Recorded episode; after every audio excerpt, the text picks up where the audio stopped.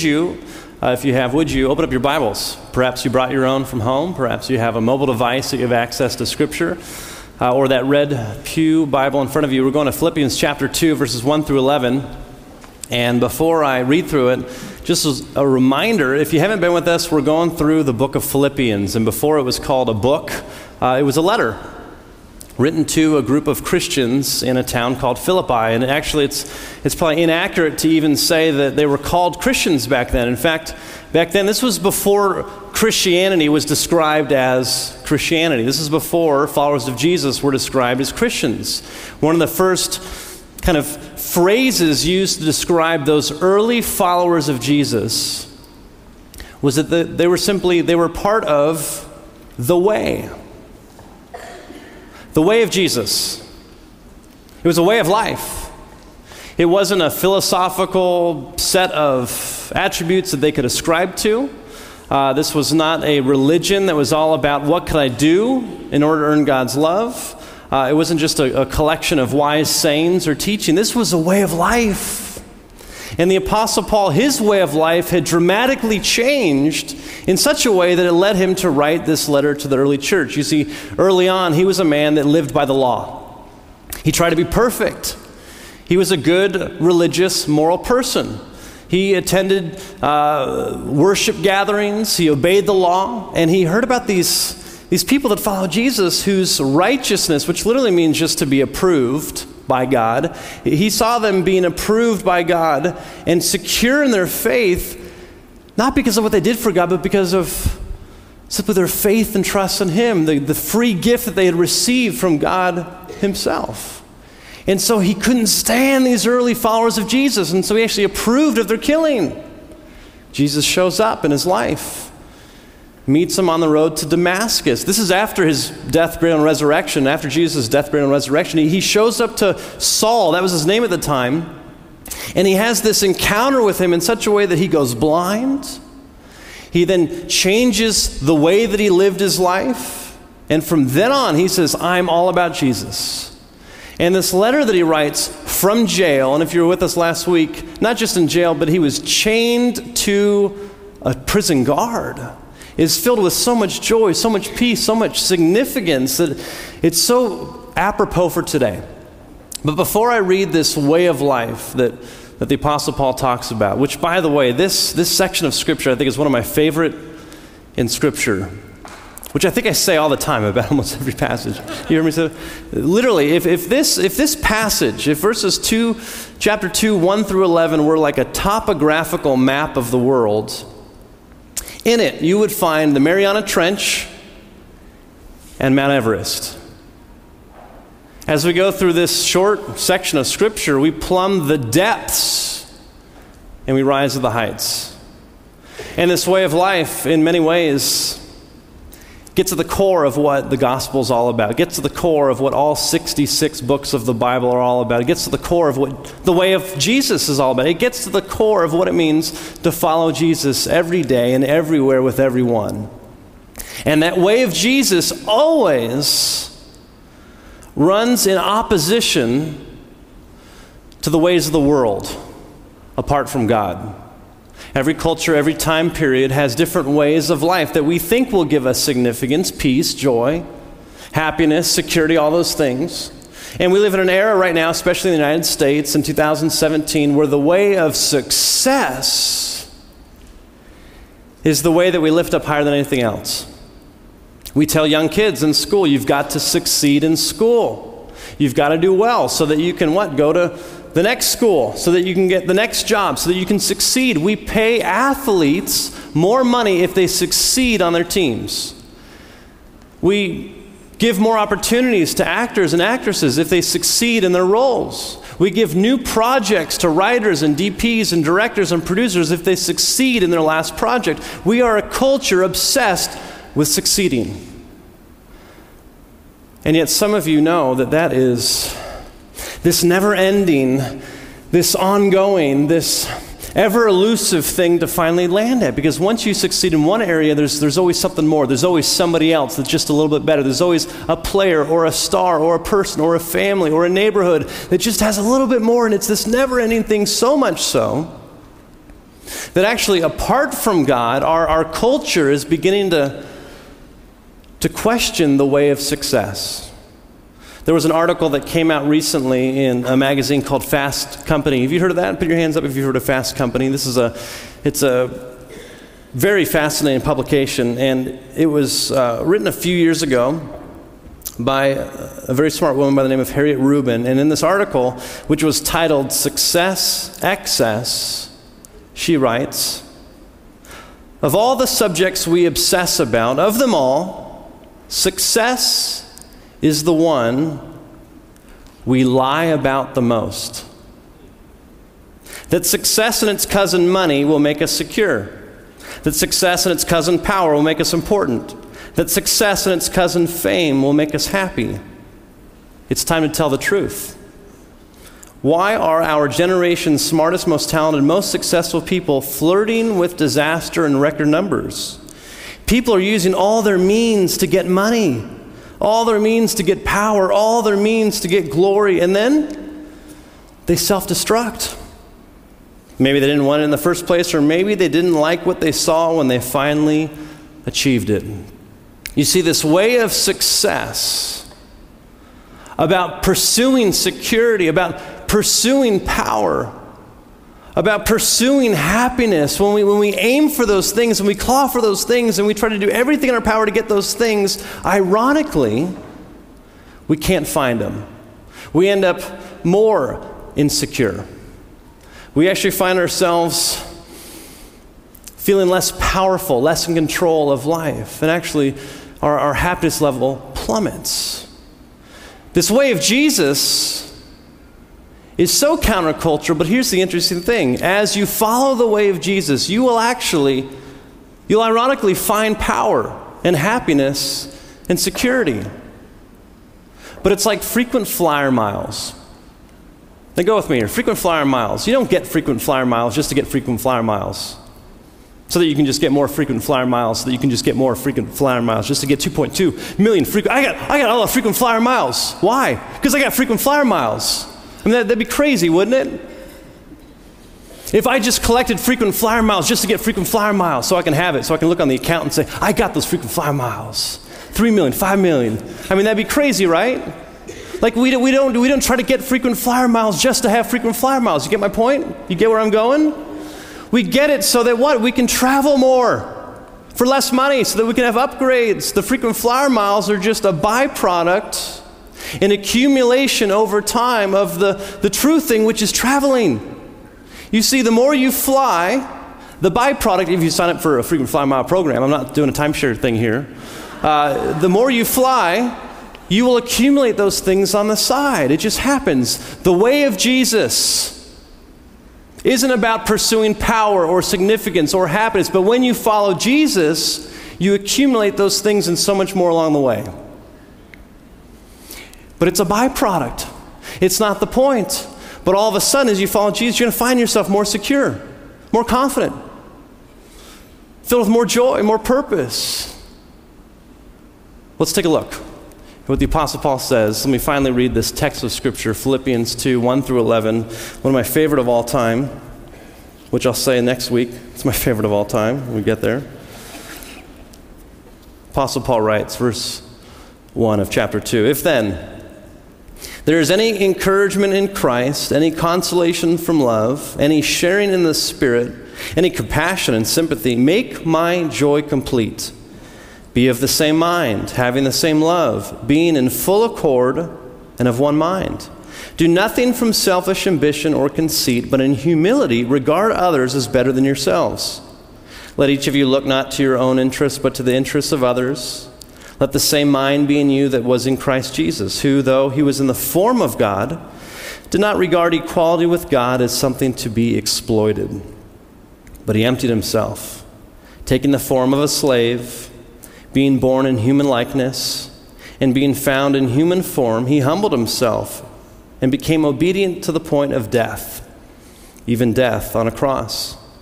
Therefore, God also highly exalted him and gave him the name that is above every name, so that the name of Jesus every knee should bend in heaven and on earth and under the earth, and every tongue should confess that Jesus Christ is Lord to the glory of God the Father.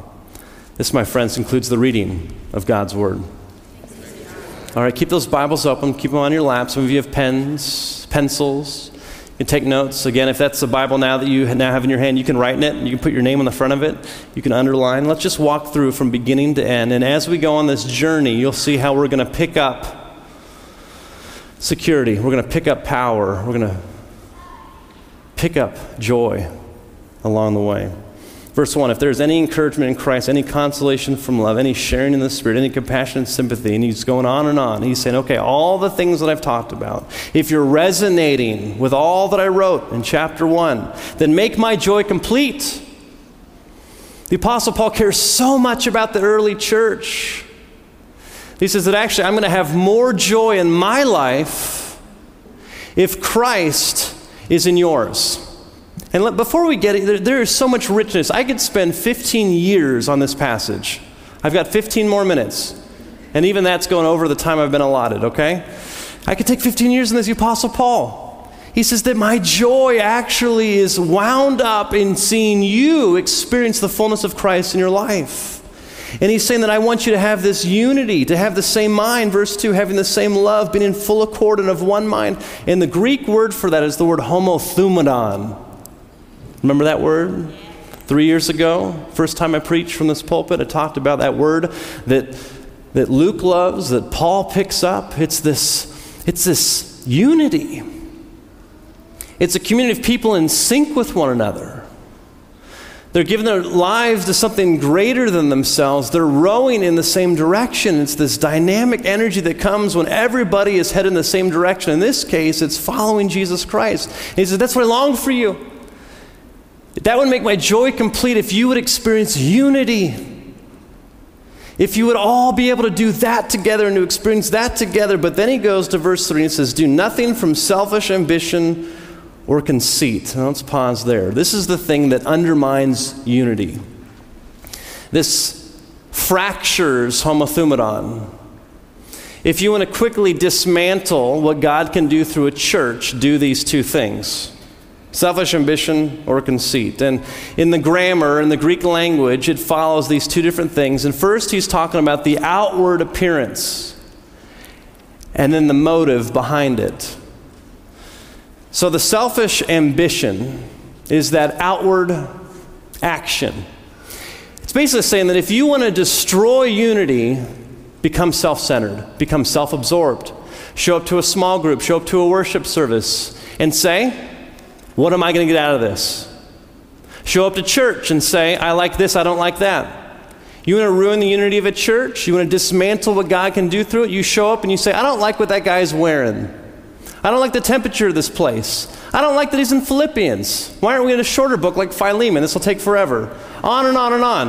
I get your emails, I get your notes. That dismantles unity.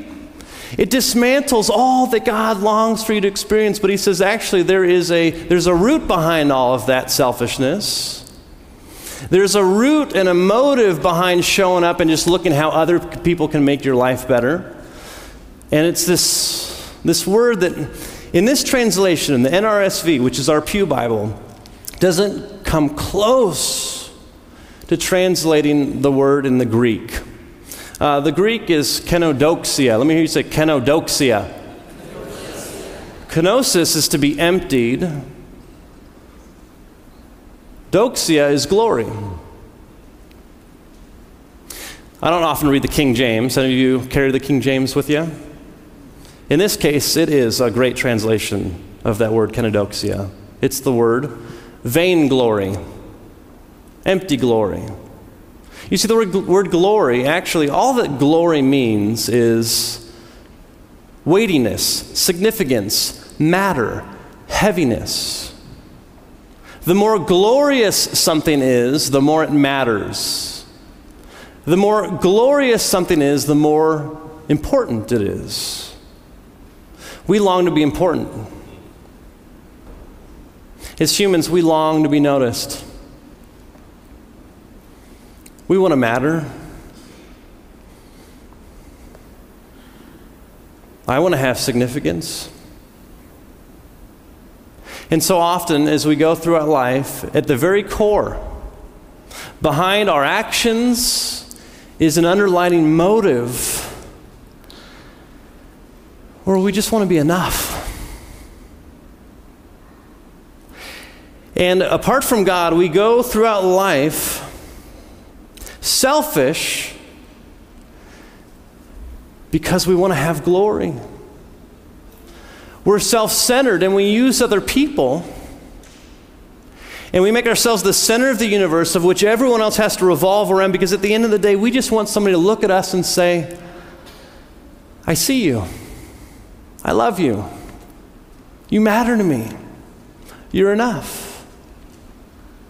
And apart from God, when we are searching to give ourselves glory, to give ourselves significance, to give ourselves meaning, to give ourselves a sense of heaviness and weight and mattering in this world, when we try to do that, and when that's the aim, then the outward display is selfish ambition.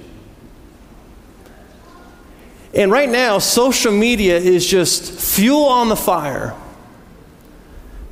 And tell me, it does not feel good. It does. Uh, it feels good for me. How good does it feel when somebody likes a post? When you have a new follower?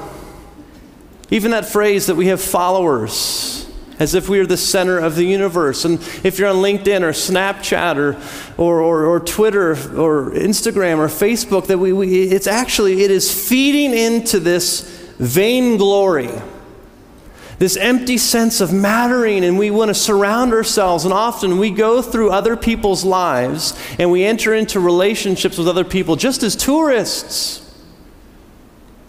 Trying to get for ourselves memories, getting for ourselves experiences, getting for ourselves. And we're so, we're so mature about it. We're so, we're so kind of subtle about it that, that we actually think that we're entering into a relationship for them, but actually it's, it's, it's for us. And apart from God, this, this, this way of life leads to emptiness. And you don't have to be a Christian in order to understand this. The author of Fast Company article noticed that. That these people who get all these things, actually, by the end of it, they actually end up empty. That there's still something missing. They haven't discovered, as St. Augustine says, that my, my heart is restless until it finds its rest in you, O God. So, what's the antidote to that? What is this way of Jesus that the Apostle Paul talks about? Open back up Philippians 2. He says, Do nothing from selfish ambition or vainglory of conceit, but in humility regard others as better than yourselves. Let's pause right there. Can't skip over this. The word humility in the first century was a word that was only used to describe slaves, it was a negative word. The word humility actually was not a positive word at all, but from God's point of view, God flips it, uses that word 270 times in Scripture, and in every single case, the word humility is a positive term. And the Apostle Paul is saying, in humility, consider others as better than yourselves. Now, don't mistake meekness as weakness. Don't mistake humility as somebody who is absolutely weak. Because it actually it takes tremendous strength, it takes tremendous confidence, it takes tremendous boldness to have this kind of humility. I mean, it, it takes a lot of security to actually walk into a room and say, you know what? I'm not going to spend the whole time talking. Actually, I want to learn from you. You've got something in your life that I, that I don't have, and I'm going to ask questions. I'm going to be curious. I'm going to be inquisitive takes tremendous strength to be humble, but we can't naturally do that. So, how do we do it? Verse 4 Let each of you look not only to your own interests, but to the interests of others. This summer, as we, and I'm coming back out of this verse for a moment, this summer, as we change our schedule from a worshiping and go culture, you know, we do that sometimes drive through church, you worship and go, in and out, come late, leave early. 11:30 service, get up by 11:58. It's time to go. It's time to go. 11:58 uh, to go from a worship and go culture to a worship and grow culture. But of course, you can grow in a worship service, but we're inviting you into something so much more that in between the two morning services at the 10 o'clock hour, that you would, for this crowd, that you would show up early, that you would spend time in multi-generational opportunities with those that attend the 830 service that you would serve that you would go to a class. And i can't even call it a class what we're creating it's so much more than that. But but the point is the apostle paul is saying don't just show up to that grow hour and say what's in it for me don't just show up to that grow hour and say well i'm going to look out to my own interests. What looks interesting? No he says look look out to each other's interests and my longing my prayer is that grow, the only way we, we would describe grow, that time in between our morning worship services, would be this that we would say, that's where I get to show up, and while I'm growing, I get to help other people grow. And how subtle that is, but how dramatic a different outcome that takes us down. The Apostle Paul goes on, verse 5 Let the same mind be in you that was in Christ Jesus. And I love this. He doesn't say, let the same behavior. He doesn't just say, I want you to imitate Jesus. You know, it's very rare when we get to somebody's motives. It's very rare we can actually uncover someone's mind, their thoughts. You know, as we go throughout life, we often wonder, what are they thinking right now? Why'd they do that? What was their motive? And if they don't share with us what it is, we can often assume what they're thinking, assume what their motives are. The Apostle Paul gets right to the heart of it here, and he says, I want you, I'm going to reveal to you the innermost thoughts of Jesus. Not that you would just admire it, but that you would have the same mind, that you would have the same motives, that the same root cause of your actions would be this. And right when he gets into verse 6, he begins to quote someone else. Scholars across the board, whether they're conservative or liberal, say that the Apostle Paul is quoting something here which is remarkable because Philippians was written only 20 years after the, the death of Jesus. This is early, early church. I mean, early church. And Paul is quoting something that was even earlier than what he's writing here. And many people believe that this is the first Christian worship song. This is the first hymn, the first creed, at the genesis, at the very beginning, at the catalyst of the way of Jesus Christ, as people begin to follow Jesus, perhaps were they singing this? They knew it, they had it memorized. And right here is where we get to the Mariana Trench and the Mount Everest, the, the very core, the very heart of all of eternity. And he says this about Jesus Christ, who, though he was in the form of God, I want you to underline form. I want you to circle it. I want you to put a star next to it. If you don't have a Bible in front of you, grab a red one. If you don't have a Bible in front of you in the pew, look around. Ask somebody around you. Get a Bible in your lap, people. Circle that word. I see you. You're like, oh, he's serious about that. Yes, please. Circle. Take it. Take it home with you. If you already have a Bible, leave it for somebody else to see that circled. The word form does not mean just the outward appearance. There's a different Greek word for that. It's the word schema. It's a completely different Greek word. I tried memorizing it. It's like impossible to pronounce, and I don't want to butcher it here. He says, though who is in the very, and it basically means he was in the very essence of God. Now, this is Theology 101. This is Theology 301. This is the most basic thing that you've got to know about Jesus and the most advanced thing at the same time. You are ready for it. Here's what he's saying Jesus is not just a teacher, he's not just some great guy, he's not just a miracle worker. Uh, he wasn't some special person that was like a demigod where a God up there gave part of his power to Jesus. No, he was in the very essence God. Jesus is all knowing, all powerful, eternal, uncreated. Perfect love, perfect peace, perfect joy. And you can't describe Jesus as being different from the Father. They're one and the same. In fact, we describe this mysterious community of oneness as, as the Trinity God the Father, God the Son, God the Spirit. They've eternally coexisted, neither of which has been created. And so Jesus is eternal, He's all powerful. Jesus was the one that spoke and all things came into existence. You can read about that in John chapter 1. You can read in Colossians 1 that Jesus is the image of the invisible God. If you want to look at God, look at Jesus. Hebrews 1 says this that Jesus is the exact radiance of God's glory. That Jesus has the ability to hold all things together, the cosmos, your heart beating, your lung capacity. He holds all of it together by the power of His Word. Jesus is God in the flesh. And the early church put their lives on that. And some of you, I know, because in a group this big and people watch online, you might say, well, okay, that's your opinion. No, that's what Scripture says about Jesus. He is not worth following if you don't believe that He is in the very essence God. It's not worth following Him every day unless He's God. It's not worth following Jesus everywhere unless He's God. It's not worth following Him with everyone unless He's God. He is God. And when you begin to start with that premise, that angels are praising Jesus for all of eternity. It makes it all that much more significant to see what happens next. Though he was in the very essence of God, did not regard equality with God as something to be exploited.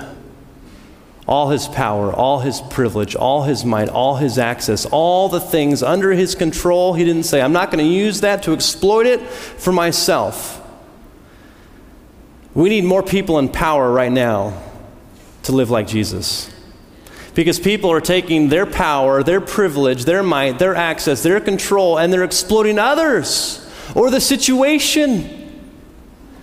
They're grasping at these things, and actually, that's the way of success. And they're going to find themselves empty in this completely opposite way. We see Jesus, he pours out himself. This is phenomenal. It says this in verse 7 but emptied himself some translations say that he poured out himself, taking the form, it's the same, it's the same word, taking the essence of a slave,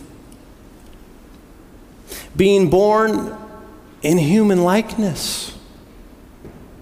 And being found in human form, he humbled himself. Let's just pause right there. The fact that we can say, on one hand, that Jesus is 100% God not 99.9% God, 100% God, you can also say at the very same time that Jesus is 100% human.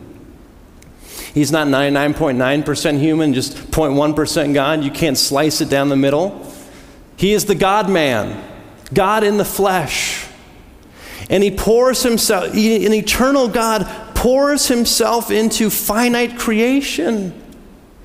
Is born as a baby. Think about that transition from the glories of heaven to a stable, crying.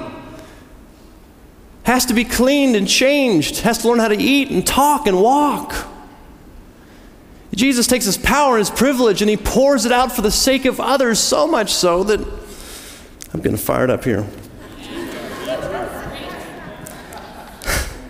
Being found in human form, he humbled himself and became obedient to the point of death even death on a cross, that he goes from the highest of heights and he goes to the Mariana Trench of spiritual separation from God.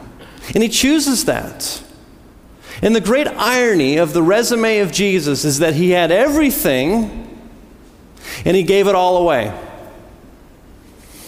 Humanity, apart from God, we think that we have everything, but we actually know we don't. So actually, we have nothing, and we actually want everything, and we end up empty. And so, Jesus, with everything, he pours his life out. I got to ask you a question. So, Jesus, yes, fully God, fully human. This will bend your mind. How did Jesus perform miracles? How did he raise Lazarus from the grave? How did he multiply fish and loaves to feed 5,000? Was he leaning on his divinity?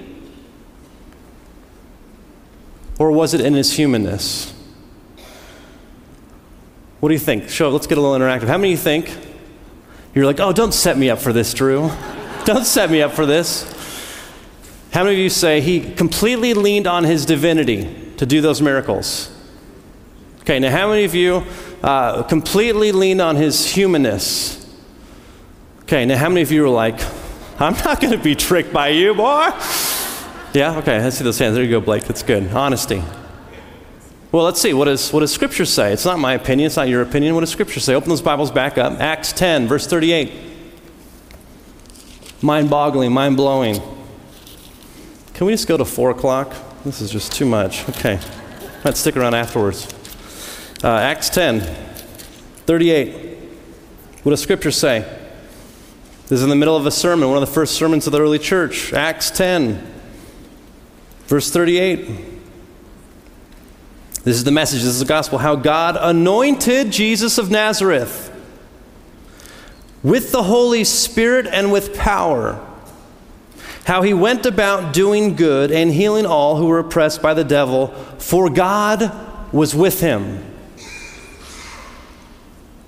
Please get out of your mind that Jesus walked this earth with an easy life because he just leaned on his divinity. That he did miracles with just his divinity. No, in his complete humanness, empowered by the Holy Spirit, the same Spirit that God gives you through faith and trust in him, the same Spirit that rose Jesus from the grave, lives in you.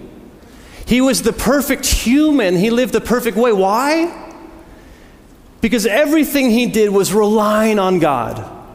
He says, I have come to do the will of the Father. This isn't my glory, it's not my power. I'm not going to exploit it. He could have easily done that. That, that. That's what the temptations were all about. Where Satan looks at us and says, If you are the Son of God, goes right after his identity, then do this. Turn these stones into bread. Cast yourself off the high place, and the angels will catch you. Just bow down. Do all these things. And Jesus, rest in the truth of God's word, walked perfectly as a human. empowered by the Holy Spirit, constantly saying, I have come to do the will of the Father. I'm living for Him. I'm, I'm emptying all of my power, but I'm resting on God's power that He gives me. And here's the great truth what does Jesus say about you? He gives you His Spirit. He says, I tell you this with the power of the Holy Spirit, you will do even greater things. Oh, you're not God. I'm not God. Some of you might think yourselves are. There's been moments where I, where I act like I am completely in control or thinking that I know best. You're not God, I'm not God. There's only one God God the Father, God the Son, God the Spirit. But here's the truth you have the Holy Spirit. And so all of a sudden, when you, with empty hands of faith, say, God, I need you, I'm desperate from you, apart from you, I actually have no security, I'm actually an insecure person and I put on a front that I've got it all together, but I'm actually insecure. When you receive through faith the gift of His love, actually in that moment you pick up security. And God looks at you and says, I'm going to give you everything. I'm giving you a name, I'm giving you a purpose, I'm giving you an inheritance that can't be touched. No matter what people say to you, even if this happens or that happens, or you don't get that job or that person rejects you, you have a security that can't be shaken. But even more than that, I'm giving you a power, God says. It's the power of the Holy Spirit to walk with boldness in this world. That through that power, as a side note, that you can take your power, your privilege, your access, all of your resources, not to exploit other people, but to pour yourself out, to empty yourself out on the sake of others. Now, let me just, as an aside, just invite you into my own journey right now. I'm discovering this concept of privilege right now. It's a hot topic word. I never had heard it before in my life. And I'm realizing that because I am white, because I am male, because I was born in the United States, because I have a college degree, all these things, I have a certain privilege, which I had no idea what that was all about. And when I first heard that, I'm like, no, I don't have privilege. Are you kidding me? I struggled with this and I missed this opportunity. No, no, no. I, am beginning to realize actually what God has given me that I haven't given myself, that kind of the uniqueness of where I was born, which I couldn't choose, that all these things lead me to this place where I'm now saying, okay, I now have to realize the power, the privilege, the access, my abilities, and I need to use that and not be paralyzed. that I had to go through that journey. When I first heard about privilege and I first rejected it, and then all of a sudden I'm like, oh my gosh, white privilege, and there was this guilt, and all of a sudden I got paralyzed. And then I came back to God's Word. You have to come back to God's Word. What does God's Word say? You take your power, like Jesus, you take your privilege. You take all of that and you pour it out for the sake of others. You love those on the margins of society. You don't do these things just for your glory, you do it so that you can love people, to care for people, to speak out against injustice. On and on and on and on. And so I'm in this journey now saying, okay, God, I need you because this is mind boggling. This is overwhelming. This is crushing. Every single one of you, you have privilege, you have power, you have breath in your lungs, you have control of your faculties most of the time. And God says, I want you to use all the things that you've either accumulated yourself or I've given you, all those things, and I want you to use it for the sake of blessing others, serving others, giving to others, that you would empty out your time, you would empty out your wallet, you would empty out your skills, all of it to lift other people up. Paul says, have the same mind as Jesus, who, gosh, he, he poured himself out all the way to the point of death. But then what happened? Goes on. Therefore, God also highly exalted him and gave him the name that is above every name, so that the name of Jesus every knee should bend in heaven and on earth and under the earth, and every tongue should confess that Jesus Christ is Lord to the glory of God the Father. So Jesus had all things, and he says, I'm going to give it all away. And as a result, we will spend all of eternity worshiping and praising and lifting up the name of Jesus higher than any other name. And when the Apostle Paul says, have the same mind as Jesus, he's saying this You want to get your life? Lose it. You want security? Realize how insecure you are. And hold on to God, receive what he's given you. You want joy and happiness and peace and purpose. Don't go running after those things. Follow Jesus and, like frequent flyer miles, you'll accumulate it on the way. So there's this this amazing truth that is so countercultural, that is just, it's, it's so mind boggling that I feel like I can't even do it justice. I even went longer. I went, don't even look at the clock right now. We're flying over the Grand Canyon, in a sense. And there's so much to explore.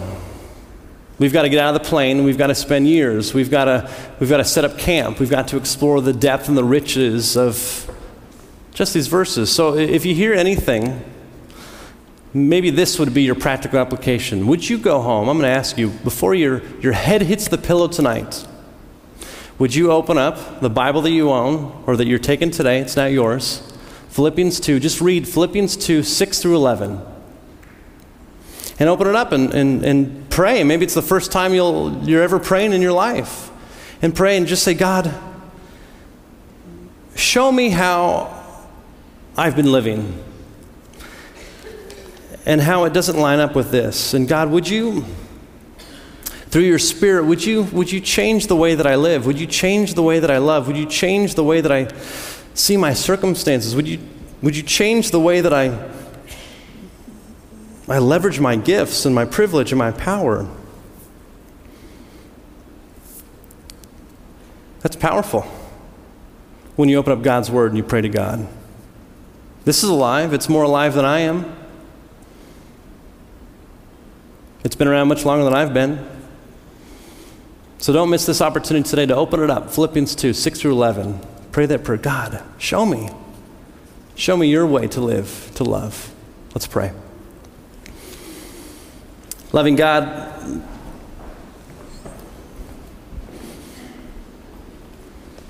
I knew it would happen. Attempted to climb Mount Everest and getting stuck at base camp. Wanted to plumb the depths of the Mariana Trench, but barely getting below the surface. So, God, I pray that your spirit would be our travel guide, would take us on a journey deeper and higher into your love, the way that you lived. And God, would we leave here convinced, not by me, but convinced because of your Spirit, that there's no other way than the way of Jesus. God, we thank you for your love, and it's in your name we pray, and we say together, Amen. Amen.